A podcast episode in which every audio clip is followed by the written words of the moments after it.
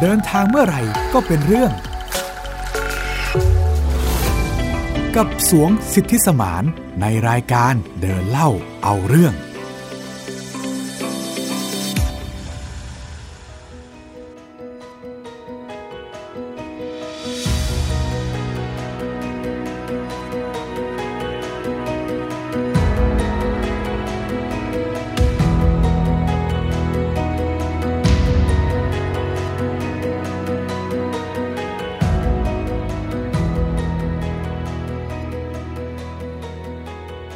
สวัสดีครับ ยินดีต้อนรับคุณผู้ฟังเข้าสู่รายการเดินเล่าเอาเรื่องนะครับ กับผมสวงสิทธิสมาน แล้วก็หมิวอัยดาสนศรีค่ะ กลับมาพบกันเช่นเคยนะคะ ที่ www.thaipbspodcast.com ค่ะ 2 EP ที่แล้วก็พูดถึงชีวิตของผม แล้วก็สิ่งที่ผมได้สัมผัสประสบการณ์ต่างๆ ทั้งได้เห็นชาวต่างชาติมากมาย ได้อยู่ในสังคมต่างๆ มากมาย และก็ประสบการณ์การเป็นคนไทยที่ถูกต่างชาติตัดสิน มองด้วยแว่นตาของเขา เขามองเราอย่างไง ค่ะ ก็สำหรับ EP นี้เนี่ยก็จะมาพูดถึงเรื่องที่เป็นต้นเหตุของความขัดแย้งหรือว่าความไม่เข้าใจ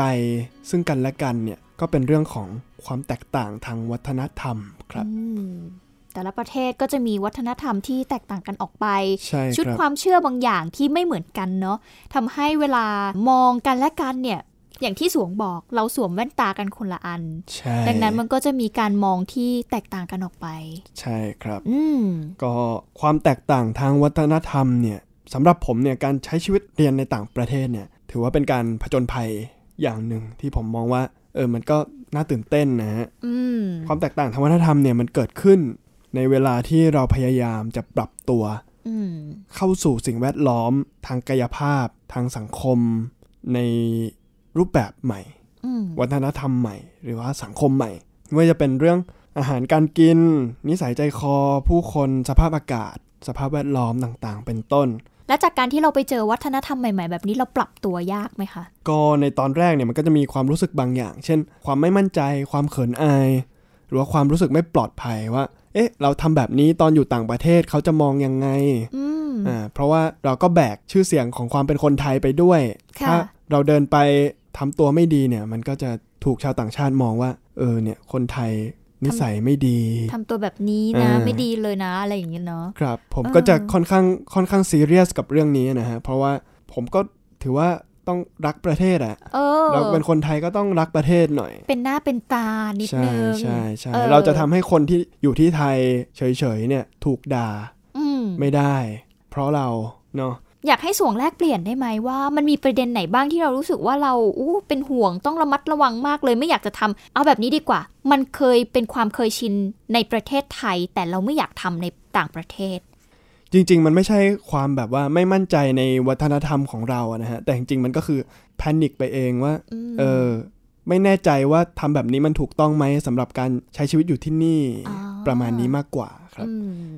ซึ่งเอาจริง ๆ แล้วเรื่องความแตกต่างทางวัฒนธรรมเนี่ยเป็นเรื่องใกล้ตัว อืม ทุกๆ คนมาก ๆ ไม่ใช่แค่สำหรับนักเรียนต่างชาติ นักเรียนที่เรียนต่างประเทศอย่างผมอะนะฮะ ค่ะ เพราะว่าจริง ๆ แล้วเนี่ยการไปเที่ยวบ้านเพื่อนนะมันก็คือการเข้าสู่ความแตกต่างทางวัฒนธรรมแล้ว อ่า ถ้าพูดในสเกลเล็ก ๆ ว่าเฮ้ยบ้านเรามีวัฒนธรรมอะไร มีวัฒนธรรมกินข้าวตอนเช้า6กโมงกินข้าวตอนเย็น5้าโมงแต่ว่าบ้านเพื่อนอาจจะกินข้าวตอนมื้อเย็นหนึ่งทุ่ม อืม เราไปอยู่บ้านเพื่อนเราก็ต้องกินข้าวเย็นหนึ่งทุ่มไม่ได้กิน อืม 5้าโมง อืม หรือว่าบ้านของเรามีกฎเกณฑ์ว่า เอ้ย ห้ามดูทีวีเกินกี่ชั่วโมง แต่ว่าอยู่บ้านเขาเนี่ยอ่าดูทีวีได้หลายชั่วโมง แต่ว่าอาจจะต้องมีกฎเกณฑ์อื่นๆเข้ามา ซึ่งอันนี้ก็เป็นเรื่องของกฎเกณฑ์ของแต่ละบ้าน หรือว่าอาจจะเรียกได้ว่าเป็นวัฒนธรรมของแต่ละบ้าน อ่า อ่า อาจจะทำให้เข้าใจง่ายขึ้นเนาะ ครับทางนี้เนี่ยนอกจากการย้ายบ้านแล้วก็เนี่ยย้ายโรงเรียน โรงเรียนแต่โรงเรียนก็มีกฎ ไม่ ไม่ เห เห มื มื อ อน น กั กัน น มีการเรียนการสอนไม่เหมือนกัน มีกลุ่มคน เช่น โรงเรียนชายล้วนก็เป็นแบบหนึ่ง โรงเรียนสหก็เป็นแบบหนึ่ง โรงเรียนหญิงล้วนก็เป็นอีกแบบหนึ่ง ค่ะ โรงเรียนสหบางโรงเรียน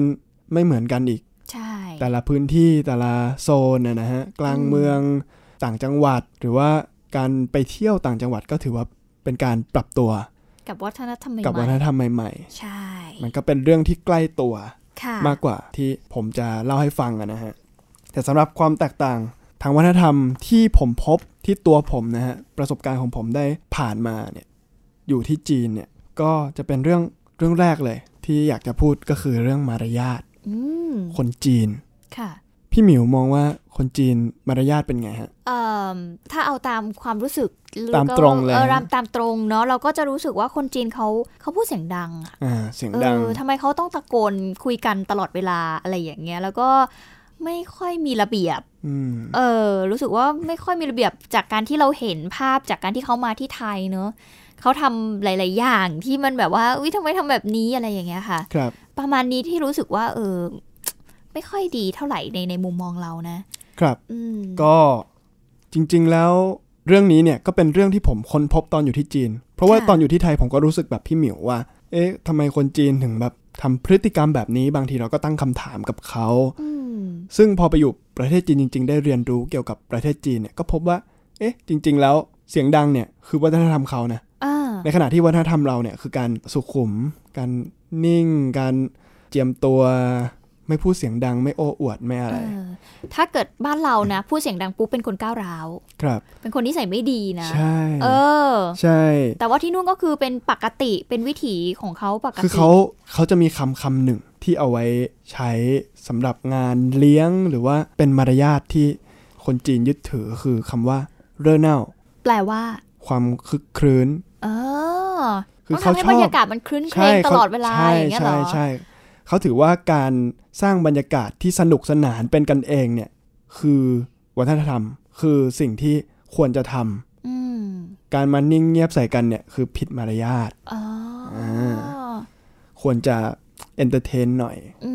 ม อันนี้ก็เป็นความแตกต่างอย่างหนึ่งที่ที่หลายคนอาจจะไม่รู้แล้วก็ ไม่เข้าใจ ตัดสินไป อืม เหมือนกับผมเมื่อก่อน ค่ะ พี่หมิวด้วยเหมือนกัน ครับ นะคะ ซึ่งเรื่องของความไม่เรียบร้อยความไม่เป็นระเบียบเนี่ยมันก็มีเหตุผลหลายอย่างอ่าอย่างเช่น ประเทศจีนเนี่ยมันมันเคยเป็นประเทศที่มีธรรมเนียมมีขนบจารีตเป๊ะมาก จนวันหนึ่ง ประเทศก็ไปอยู่ในจุดที่ตกต่ำที่สุด มีการปฏิวัติวัฒนธรรมทำให้วัฒนธรรมบางส่วนเนี่ยหายไปจากคนจีน ค่ะ เราก็ไม่ได้รับรู้ไม่ได้ศึกษามากพอที่จะเห็นว่าจริง ๆ แล้วเนี่ยการไม่มีวัฒนธรรมของเขาเนี่ยจริง ๆ แล้วเขาผ่านอะไรมา เขาถึงเป็นแบบนั้น หรือว่าวัฒนธรรมที่แท้จริงของเขาอะอาจจะเป็นแบบนั้นอยู่ อืม ก็เป็นสิ่งที่อ่ะความแตกต่างทางวัฒนธรรม อืม มันก็ดันเป็นขั้วตรงข้ามกันเขาเสียงดังเขาไม่มีระเบียบกับเราที่ถูกสอนมาว่าควรจะสงบเสงเงียมเจียมตัว การเอ่อเคารพนอบน้อม การพูดเสียงเบาๆไว้ก่อน ความเรียบร้อยทั้งต่าง ๆ เนี่ยเออเราก็จะยึดถือแบบนั้น แล้วก็ อืม มองว่าอะไรที่อยู่ตรงข้ามเนี่ยมันผิดมารยาท อืม นอกเหนือจากพฤติกรรมคนจีนเนะฮะก็อย่างที่ผมบอกไปว่าผมเรียนที่มหาวิทยาลัยที่ผมเรียนเนี่ยอยู่ในคณะของนักศึกษาต่างชาติ เพราะฉะนั้นเนี่ยผมก็จะมีเพื่อนส่วนใหญ่เป็นนักศึกษาต่างชาติ แทบจะทั่วทุกมุมโลกนะฮะไม่ว่าจะเป็นชาวเอเชีย ชาวเกาหลีญี่ปุ่น หรือว่าเพื่อนบ้านเราในอาเซียนนะฮะ ค่ะ อินโดนีเซีย มาเลเซีย สิงคโปร์ มีเวียดนา ลาม วเวียดนามพม่า อืมเกือบ หรือ จะ ว่า ทุก ชาว ชาติเลยนะ ใช่หรือว่าชาวตะวันตกเองก็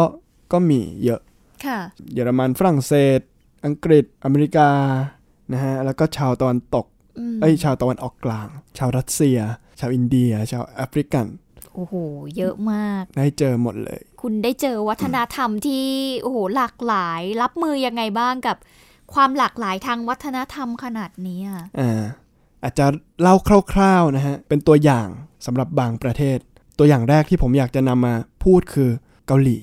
ค่ะ เกาหลีเนี่ยถ้าพูดถึงความต่างเนี่ยระหว่างวัฒนธรรมไทยกับเกาหลีที่ผมเจอเนี่ยความต่างอาจจะไม่ถึงกับชัดเจนขนาดนั้น แต่ผมจะ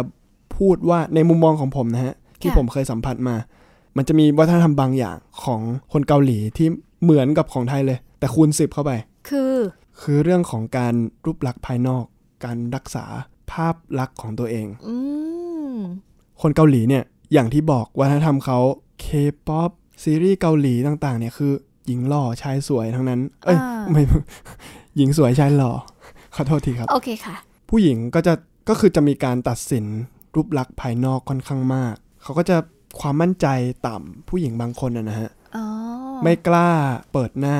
เวลาที่สมมุติมีคาบเรียนตอนเช้า ตื่นไม่ทัน ก็จะใส่แมสก์ ปิดหน้ามาละ ปิดหน้ามา เพราะว่าไม่ได้ ย แต่งหน้า เพราะว่าไม่ได้แต่งหน้า อืม เขาจะไม่กล้าโชว์หน้าสดเลย ม คือแบบคนไทยก็จะมีบ้างว่าเป็นไงหน้าสดของฉันตกใจไหมา แต่ก็คือไม่ได้เดือดร้อนมากมายที่จะโชว์หน้าสดนะฮะ ค่ะ แต่คนเกาหลีนี่คือไม่ได้เลย ไม่ได้เลยเหรอคุณ แมสก์หลุดเมื่อไหร่ปิดหน้าเลย เหรอ คือผมเนี่ยเคยแกล้งคนเกาหลีเล่นๆ เอ้ย คุณทำไมใส่แมสก์มาแล้วก็เอาแบบ ไป มัน หยิบ เหมือนเป็นก้าวไก่เขานิดนึงคือแบบไปเปิดแมสก์เขาออก อืม กลายเป็นว่าโกรธกันเลย เหรอ ไม่คุยกับผมเลย อืม ผมก็แบบเอ้ามันมันบิ๊กดีลขนาดนั้นเลยเหรอ อืม ใช่ครับ มันเป็นบิ๊กดีลมากๆสำหรับ คนเกาหลี คนเกาหลี อืม ใช่ เขาก็จะเน้นแต่งตัวดี แต่งหน้าสวยแต่งหน้าผู้ชายก็แต่งหน้าที่เกาหลีผู้ชเพื่อนผู้ชายก็ ก็เมคอัพนิดนึง ผมก็ไม่อยากจะตัดสินเขาอะนะฮะ แต่ ค่ะ ว่าตัวผมเองก็ไม่เคยแต่งหน้ามาก่อน ก็แบบงงประหลาดใจที่ เอ๊ะอยู่ดีๆ เพื่อนก็เอาลิปลิปสติกทาปาก อืม แล้วก็อืมทารองพื้นด้วยอืม อ่า เขียนคิ้ว ก็เป็น โอเค วัฒนธรรมเขาเนาะ ครับ ต้องเข้าใจจริง ๆ เพราะว่าที่เกาหลีในเรื่องความสวยความงามนี่เขาคือแบบเบอร์หนึ่งเลยนะ ใช่ ในเรื่องเนี้ยดังนั้นไม่ไม่ไม่ค่อยแปลกใจเท่าไหร่ที่คนในประเทศเขาจะให้ความสำคัญเกี่ยวกับภาพลักษณ์ตัวเองอืม นอกเหนือจากนั้นเนี่ยก็เป็นเรื่องของการสัญญกรรมที่เขาก็ขึ้นชื่อ ใช่ ขึ้นชื่ออยู่แล้ว ค่ะ นะครับ อีกประเทศหนึ่งที่น่าสนใจคือประเทศญี่ปุ่น อ่า ประเทศญี่ปุ่นเนี่ยจะถามว่าผมรู้สึกอึดอัดเป็นพิเศษ เวลาอยู่กับคนญี่ปุ่น ทำไมอ่ะ เพราะคนญี่ปุ่นเนี่ยเขามีระเบียบมาก อืม มากมากจนเกินไป มากจนผมรู้สึกว่าแบบโอ้ยผมไม่ได้เป็นคนมีระเบียบขนาดนั้นไง อืม ก็เลยรู้สึกว่าอยู่กับเขาแล้วแบบเออทุกอย่างมันต้องแบบหนึ่งสองสามมันจะต้องเป๊ะ เป๊ะมาก มันจะต้องเพอร์เฟกไปหมด แล้วก็ก็เลยทำให้ผมรู้สึกอึดอัด คือไม่ได้ไม่ได้ออฟเฟนส์ไม่ได้รังเกียจนะนะฮะก็ชื่นชมในความมีระเบียบวินัยของของคนในประเทศนี้จริง ค่ะ ๆ เพียงแต่ว่ามันไม่มันไม่ชินสำหรับผมมากกว่า ก็เลยทำให้เรารู้สึกว่าอึดอัดนิดนึง แล้วสิ่งหนึ่งที่ที่ผมเห็นเนี่ย คนญี่ปุ่นเนี่ยกดดันตัวเอง กดดันตัวเองมากๆ มีอยู่วันหนึ่งเนี่ย ผมนั่งเรียนอยู่ดีๆ คือมันมีเพื่อนคนหนึ่งที่อารมณ์ดีมากๆ เป็นคนนิสัยดีเรียนเก่งทุกอย่าง ผมนั่งเรียนอยู่ดีๆ นั่งเขียนบทความภาษาจีนที่ครูให้ให้ทำให้เวลาทำเนี่ย อยู่ดีๆ เพื่อนญี่ปุ่นคนหนึ่งก็ร้องไห้ออกมาโดยไม่มีสาเหตุ อ้าว ร้องไห้แล้วก็แบบมีเสียงโฮร้องไห้โฮเลยแบบ เออ คือไม่เคยเห็นเขาสภาพที่อารมณ์ไม่ดีมาก่อน แล้วอยู่ดีๆ ก็ ร้องไห้ อิโมชัน a ลเฉยเลย อืม ก็เลยแปลกใจ ทุกวันนี้ก็ไม่ผมก็ไม่ไม่ไม่กล้าไปหาคำตอบ แต่หลังจากวันนั้นก็คือทุกอย่างปกติดี อืม ไม่มีอะไรเกิดขึ้น อืม ก็ไม่รู้เหมือนกัน ก็จะมีเพื่อนของผมอีกคนหนึ่งที่ชื่อว่ายูสุเกะเป็นรูมเมทของผมเนี่ย คนนี้เนี่ยจะไม่ค่อยมีความญี่ปุ่นเท่าไหร่ เพราะว่าเขาอินเตอร์ ค่ะ เขาเป็นคนญี่ปุ่นที่เรียนอินเตอร์ อืม ก็จะอยู่กับชาวต่างชาติ แล้วก็มีวัฒนธรรมคล้ายๆตะวันตก เขาจะบอกว่าวัฒนธรรมญี่ปุ่นเนี่ยคุณห้ามกินข้าวไม่หมดนะ คุณต้องกินข้าวหมดเท่านั้น เพราะว่าถ้ากินข้าวไม่หมดเนี่ยจะเป็นการถือว่า เอ้ย ข้าวของคุณไม่อร่อย อ่า คือบางทีก็แค่กินไม่หมดไงมันเยอะไง อิ่ม มันกินไม่หมดอิ่มแล้ว เออ แต่ของเขาอะ ไม่ คือ ได้เลย ต้องกินให้หมด เพราะว่าไม่งั้นจะกลายเป็นมีนัยยะบางอย่าง ใช่มีนัยยะว่า เอ๊ะ คุณกินข้าวไม่หมด ข้าวฉันไม่อร่อยเหรอ เออ ซึ่งยูสุเกะก็ยังบอกอีกว่าต้องเติมด้วย ต้องเติมด้วยเพื่อเป็น การเติมการให้ ก็ เกียรติ เป็นการเติมก็ถือว่าเป็นมารยาทแบบหนึ่ง อ๋ออเป็นการให้เกียรติเขาว่าอุ้ยคุณทำอาหารอร่อยนะ ขอบคุณนะ อะไร อ่า อย่างนี้ยเหรอคะ แล้วก็อย่างที่พี่หมิวอาจจะเคยได้ยินนะฮะการกินบะหมี่การกินข้าวแบบมีเสียง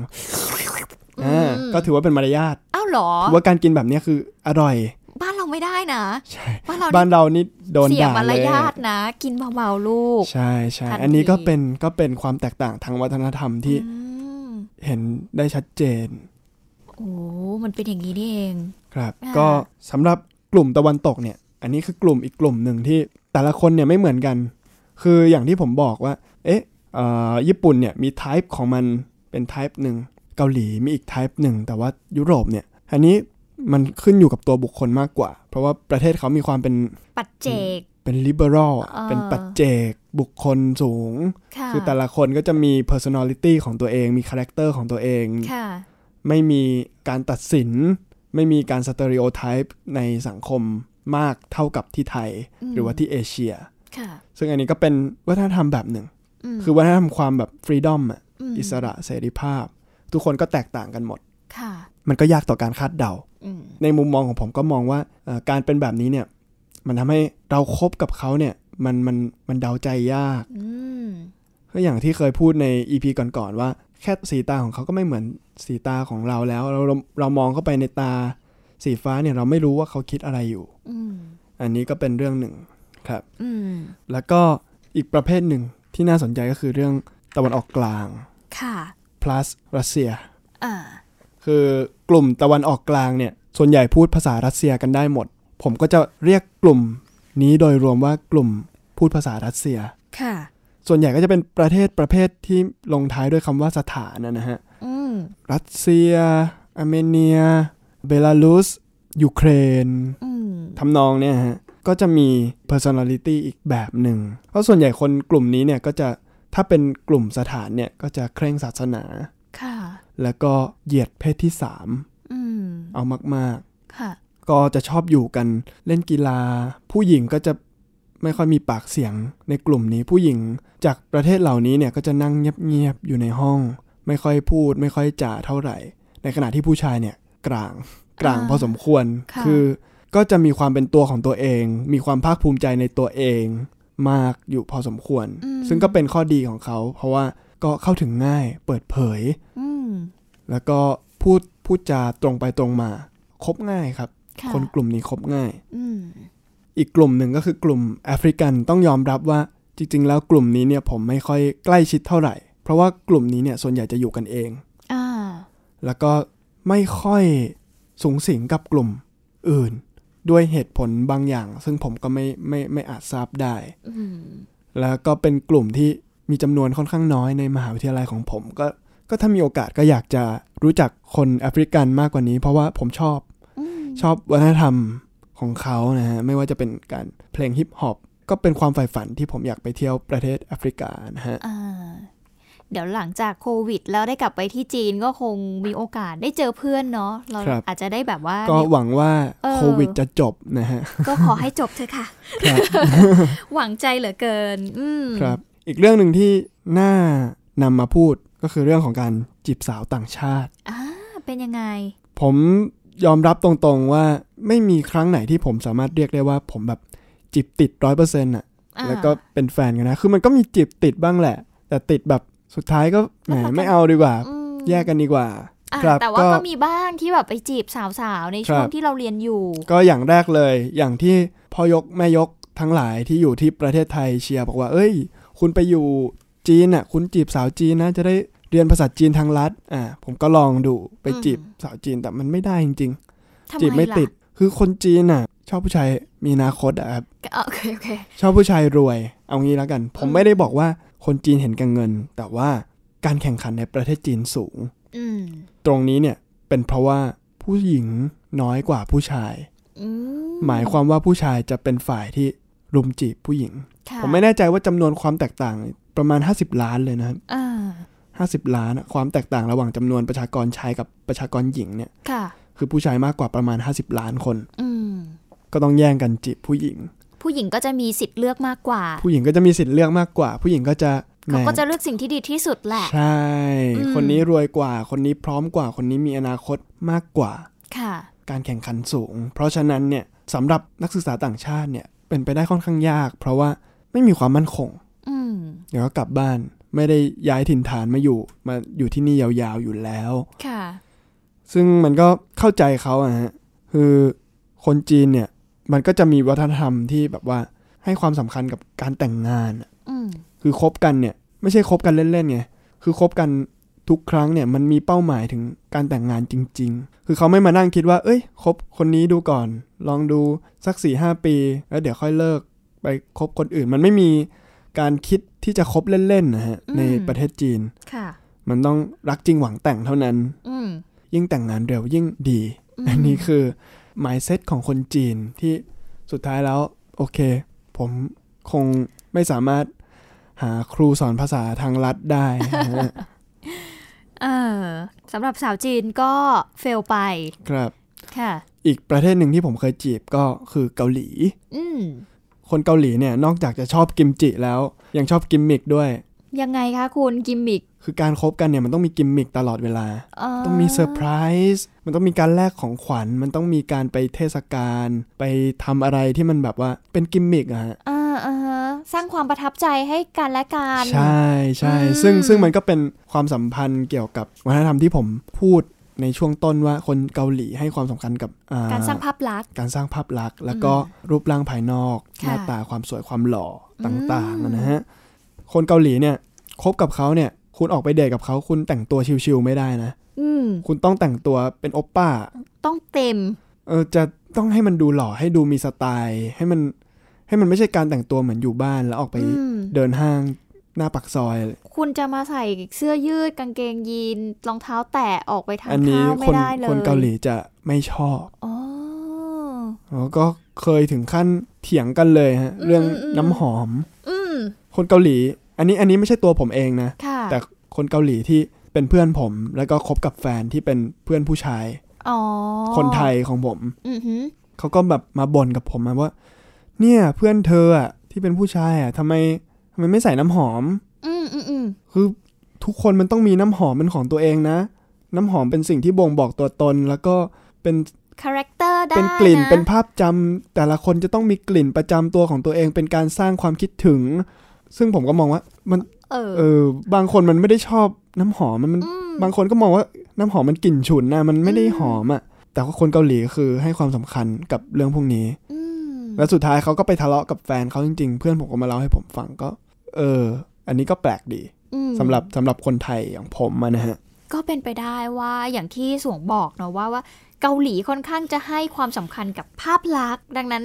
สิ่งประกอบสร้างมันเลยสำคัญกับจุดนี้เนาะ ครับ เออ ก็นอกจากนี้ผมก็ยังเคยจีบสาวยูเครน อืม แต่เป็นสาวยูเครนที่เรียนมัธยมที่อังกฤษก็จะไม่ไม่ได้เป็น type ของยูเครนซะทีเดียวก็จะมีความเป็นยุโรป ค่ะ ก็อย่างที่บอก ผมมองพยายามจะมองตาเขาพยายามจะมองว่าเขาคิดยังไงกับผมเนี่ย มันมองไม่ออกผ่านสีหน้า บางทีมันก็รู้สึกเกรงๆเวลาอยู่กับเขาอะนะฮะ อืม ก็ส่วนหนึ่งก็เป็นเพราะว่าเรามองเขาไม่ออกจริง อืม ๆก็ล้มเหลว ผมก็ยอมแพ้ ค่ะ ไม่ไม่ไม่ได้รู้สึกสบายใจเท่าไหร่เวลาคุยกับคนนี้ อืม สุดท้ายคนไทยดีที่สุดครับ อืม ครับ เนาะก็เป็นเรื่องความแตกต่างทางด้านวัฒนธรรมที่มันไม่สามารถจูนกันได้ใช่ไหมคะมันเลยทำให้หลาย ๆ อย่างมันไปต่อกันไม่ได้เนาะอันนี้ก็เป็นบางมุมมองบางส่วนเนาะที่ที่สวงเจอใช่ไหมคะ ใช่ครับ แต่ว่าแต่ละคนเชื่อว่ามันก็จะมีคาแรคเตอร์หรือว่าเอกลักษณ์ของตัวเองไม่เหมือนกันเนาะ ครับ มันก็อาจจะทำให้แต่ละคนเจอความรักที่อาจจะแตกต่างกันออกไปด้วยเหมือนกัน ใช่ นั่นเอ ครั ง บ ค่ะ นอกจากนี้เนี่ยยังมีเรื่องที่ครั้งหนึ่งเนี่ยเคยมีปัญหากับชาวต่างชาติ ค่ะ ทะเลาะกันเลย อืม อันนี้คือไม่ใช่ประสบการณ์จากตัวผมนะครับเป็นประสบการณ์จากน้องชายของผม น้องชายของผมเนี่ยเคยมีปัญหาทะเลาะกับชาวอาร์เมเนีย คนหนึ่งเป็นผู้ชายจากประเทศอาร์เมเนีย ค่ะ เนื่องจากผมกับน้องเนี่ยเป็นคนไทย ซึ่งมีภาพลักษณ์อย่างที่ผมเคยเล่าในให้ฟังใน EP ที่แล้วว่า ชาวต่างชาติมองว่าทำไมประเทศไทยถึงมีเพศที่ 3 อะไรเงี้ยฮะชาวอาร์เมเนียคนนี้เนี่ยก็เป็นหนึ่งในคนที่น่าจะไม่ชอบเพศที่ อืม 3 คือมองเพศที่ 3 ด้วยความเหยียดหยามอะนะฮะ ค่ะ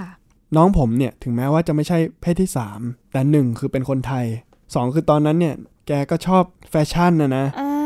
คือย้อมผมสีทอง เจาะหู แต่งตัวเท่ๆ ดันกลายเป็นว่าหนุ่มอาร์เมเนียคนเนี้ยมองว่าแบบเกย์หรือเปล่าเอ่อหนุ่มอาร์เมเนียคนเนี้ยเนี่ยคงไม่ไม่ไม่คุ้นชินกับผู้ชายที่เจาะหูย้อมผมอะนะฮะ เออ ก็มีอยู่วันหนึ่ง คือวันที่น้องชายผมต่อแถวซื้ออาหารอยู่ เดวิดก็เดินมาจ้องหน้าน้องชายผม ชี้ไปที่หูอะแล้วก็แบบเอ้ย อันเนี้ยที่หูคุณอะมันคืออะไรอะพูดเป็นภาษาจีนไม่ค่อยชัดนะฮะ ค่ะ ก็เลยน้องผมก็เลยถามว่าอะไรอะไร นางก็ตอบกลับมาว่า ก็ตอบกลับเป็นภาษารัสเซียเลย ค่ะ บลาบลาบลาบลาอะไรก็ไม่รู้ น้องผมก็กลับมาเล่าให้ผมฟัง ผมก็มองว่า เออมันคงมองว่าการเจาะหูมันแปลกๆแหละ อืม คงไม่มีอะไรหรอกก็ผ่านมาหนึ่งสัปดาห์ หลังจากนั้นเนี่ยน้องผมกับเดวิดเนี่ยเวลาเดินผ่านกันจะต้องจ้องหน้ากัน ซึ่งก็แบบผ่านไปอีกสัปดาห์หนึ่งก็มีการล้อเลียนกันละเดวิดก็มักจะล้อน้องผมว่า คุณเป็นเกย์หรือเปล่า คุณไปมีอะไรกับผู้ชาย ม หรือเปล่าทำ ำไมคุณถึงเจาะหูทำไมคุณถึงย้อมผม อืม ซึ่งน้องชายผมเนี่ยอย่างที่บอกว่าเขาไม่ใช่เพศที่สามเขาไม่ใช่เกย์นะฮะ ค่ะ แต่เดวิดก็ยังล้ออยู่นั่นแหละ ล้อไม่หยุดสักทีจนวันหนึ่งก็เลยมาล้อน้องผม ว่าเป็นเกย์เหมือนเดิม ว่าไปมีอะไรกับผู้ชายเหมือนเดิม แต่ครั้งนั้นเนี่ยน้องผมรำคาญละ อืม ทนไม่ไหวละ ก็เลยตอบกลับไปว่า ก็เหมือนพ่อของยูนั่นแหละ อืม เท่านั้นแหละครับ เป็นเรื่องเลย เออ น้องผมก็เลยโดนโดนรุมสั่งสอนโดยชาวอาร์เมเนีย ค่ะ ก็ ป คื ระ อ มา มี ณ เรื่องกัน สี่ เลย ค เหร น อ สี่คน อืม มาลุมน้องผมเป็นเรื่องเป็นราวกันไป อืม แต่ปัญหาที่เรากำลังจะย้อนกลับไปมองเนี่ยคือสุดท้ายแล้วชาวอาร์เมเนียคนนั้นเนี่ยเขาไม่ชอบให้คนไปล้อเกี่ยวกับครอบครัว เช่นเดียวกับคนประเทศอาร์เมเนียเกือบทุกคนนั่นแหละ เพราะว่าวัฒนธรรมของเขาเนี่ยมันมันมีความแบบว่าเคารพพ่อ เคารพแม่ รักบุพการี ยิ่งกว่าที่ประเทศไทยนะฮะเข้มข้นเชื่อฟังพ่อแม่ พ่อแม่เป็นเป็นเหมือนสิ่งศักดิ์สิทธิ อืม พอน้องผมพูดถึงคำว่าพ่อของยูอ่ะเท่านั้นเองมันก็เลยโกรธเลย อืม ในขณะที่ตัวของเดวิดเนี่ยด้วยความที่อยู่อาร์เมเนียเนี่ยก็จะมีความเป็นผู้ชายในแบบที่ว่า คือผมไม่แน่ใจว่าผู้ชายประเทศอาร์เมเนียเนี่ยมีบุคลิกยังไง แต่ว่าที่ผมเห็นเนี่ยในมหาวิทยาลัยของผมเนี่ยชาวอาร์เมเนียทุกคนตัดผมสกินเฮดแล้วก็มีความแบบกล้ามเดินเดินเบ่งเบ่งๆเดินกล้ามใหญ่ ๆ หน่อย ค่ะ น่าจะเป็นสเตอริโอไทป์ของผู้ชายในบะในบ้านเขา ซึ่งพอเขามาเห็นผมทอง อืม เจาะหู ย้อมผมก็คงรู้สึกแปลก แล้วก็มองว่าเป็นเรื่องของเกย์หรือเปล่าอ่าซึ่งในขณะเดียวกัน ในบ้านเราก็ต้องยอมรับว่า โตมากับการล้อชื่อพ่อชื่อแม่เพื่อนนะนะฮะ ค่ะ เป็นเรื่องปกติ พอเราไปพูดถึงพ่อเขาปุ๊บเขาที่บูชาเคารพบูชา พ่อแม่เนี่ยบุพการีเนี่ย จึงโกร เป็น ธ เรื่องเลยเนาะ เป็นเรื่องเลย ค่ะเอาละคุณผู้ฟังนี่ก็คือ วัฒนธรรมต่างๆ เนาะที่สวงได้ไปเจอมานะคะ คุณผู้ฟัง ใช่ครับ จากตลอดเวลาที่ได้ไปเรียนที่จีนเนาะก็จะได้เห็นวัฒนธรรมที่แตกต่างจากเพื่อนๆที่มาจากหลากหลายชาติ ใช่ครับ เราได้เห็นถึงมุมมองของพวกเขา คิดว่าการที่เราได้ไปเจอและได้เรียนรู้วัฒนธรรมแบบนี้ทำให้เราเข้าใจคนมากขึ้นไหมคะ ทำให้เราเข้าใจมากขึ้นแล้วก็เปิดใจมากขึ้นนะฮะ อืม คือได้รู้จริง ๆ ว่าคนบนโลกใบนี้เนี่ยมันมีหลายประเภทเหลือเกิน อืม หลายประเภทมาก ๆ จนผมชินชากับการเจอคนใหม่ อืม ๆมันทำให้ผมกลายเป็นคนที่ปรับตัวได้ดี ค่ะ เข้ากับในสถานการณ์หลาย ๆ สถานการณ์ได้ค่อนข้างง่าย แล้วก็มีความรู้เป็นเกล็ดเล็กเกล็ดน้อยต่างๆ เกี่ยวกับประเทศนั้นๆ ผ่านการพูดคุยผ่านการบอกเล่า แล้วก็ผ่านการปฏิบัติ ซึ่งแสดงให้เห็นถึงวัฒนธรรมเหล่านั้นนะครับ ค่ะ และก็เชื่อว่าอีกสิ่งหนึ่งที่สวงเองรวมไปถึงพี่หมิวเองก็ได้ในวันนี้ที่ได้มีโอกาสได้มาแลกเปลี่ยนมุมมองกันเนาะ ครับ อหนึ่งเลย เราจะไม่ตัดสินใครอีก ใช่ จน ค ก รั ว่า บ จะได้รู้จักตัวตนของเขาวัฒนธรรมของเขา ถูกต้องครับ เอาละค่ะ นี่คือทั้งหมดของเดินเล่าเอาเรื่องในวันนี้ค่ะ คุณผู้ฟัง หมดเวลาแล้วค่ะ ติดตามกันได้ใหม่ใน EP หน้า พวกเราทั้งสองคนลาไปก่อน สวัสดีค่ะ สวัสดีครับ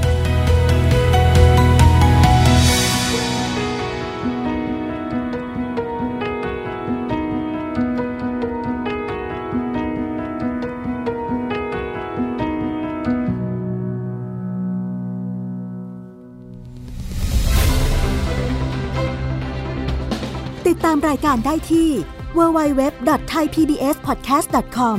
แอปพลิเคชัน Thai PBS Podcast หรือฟังผ่านแอปพลิเคชัน Podcast ของ iOS Google Podcast Android Podbean SoundCloud และ Spotify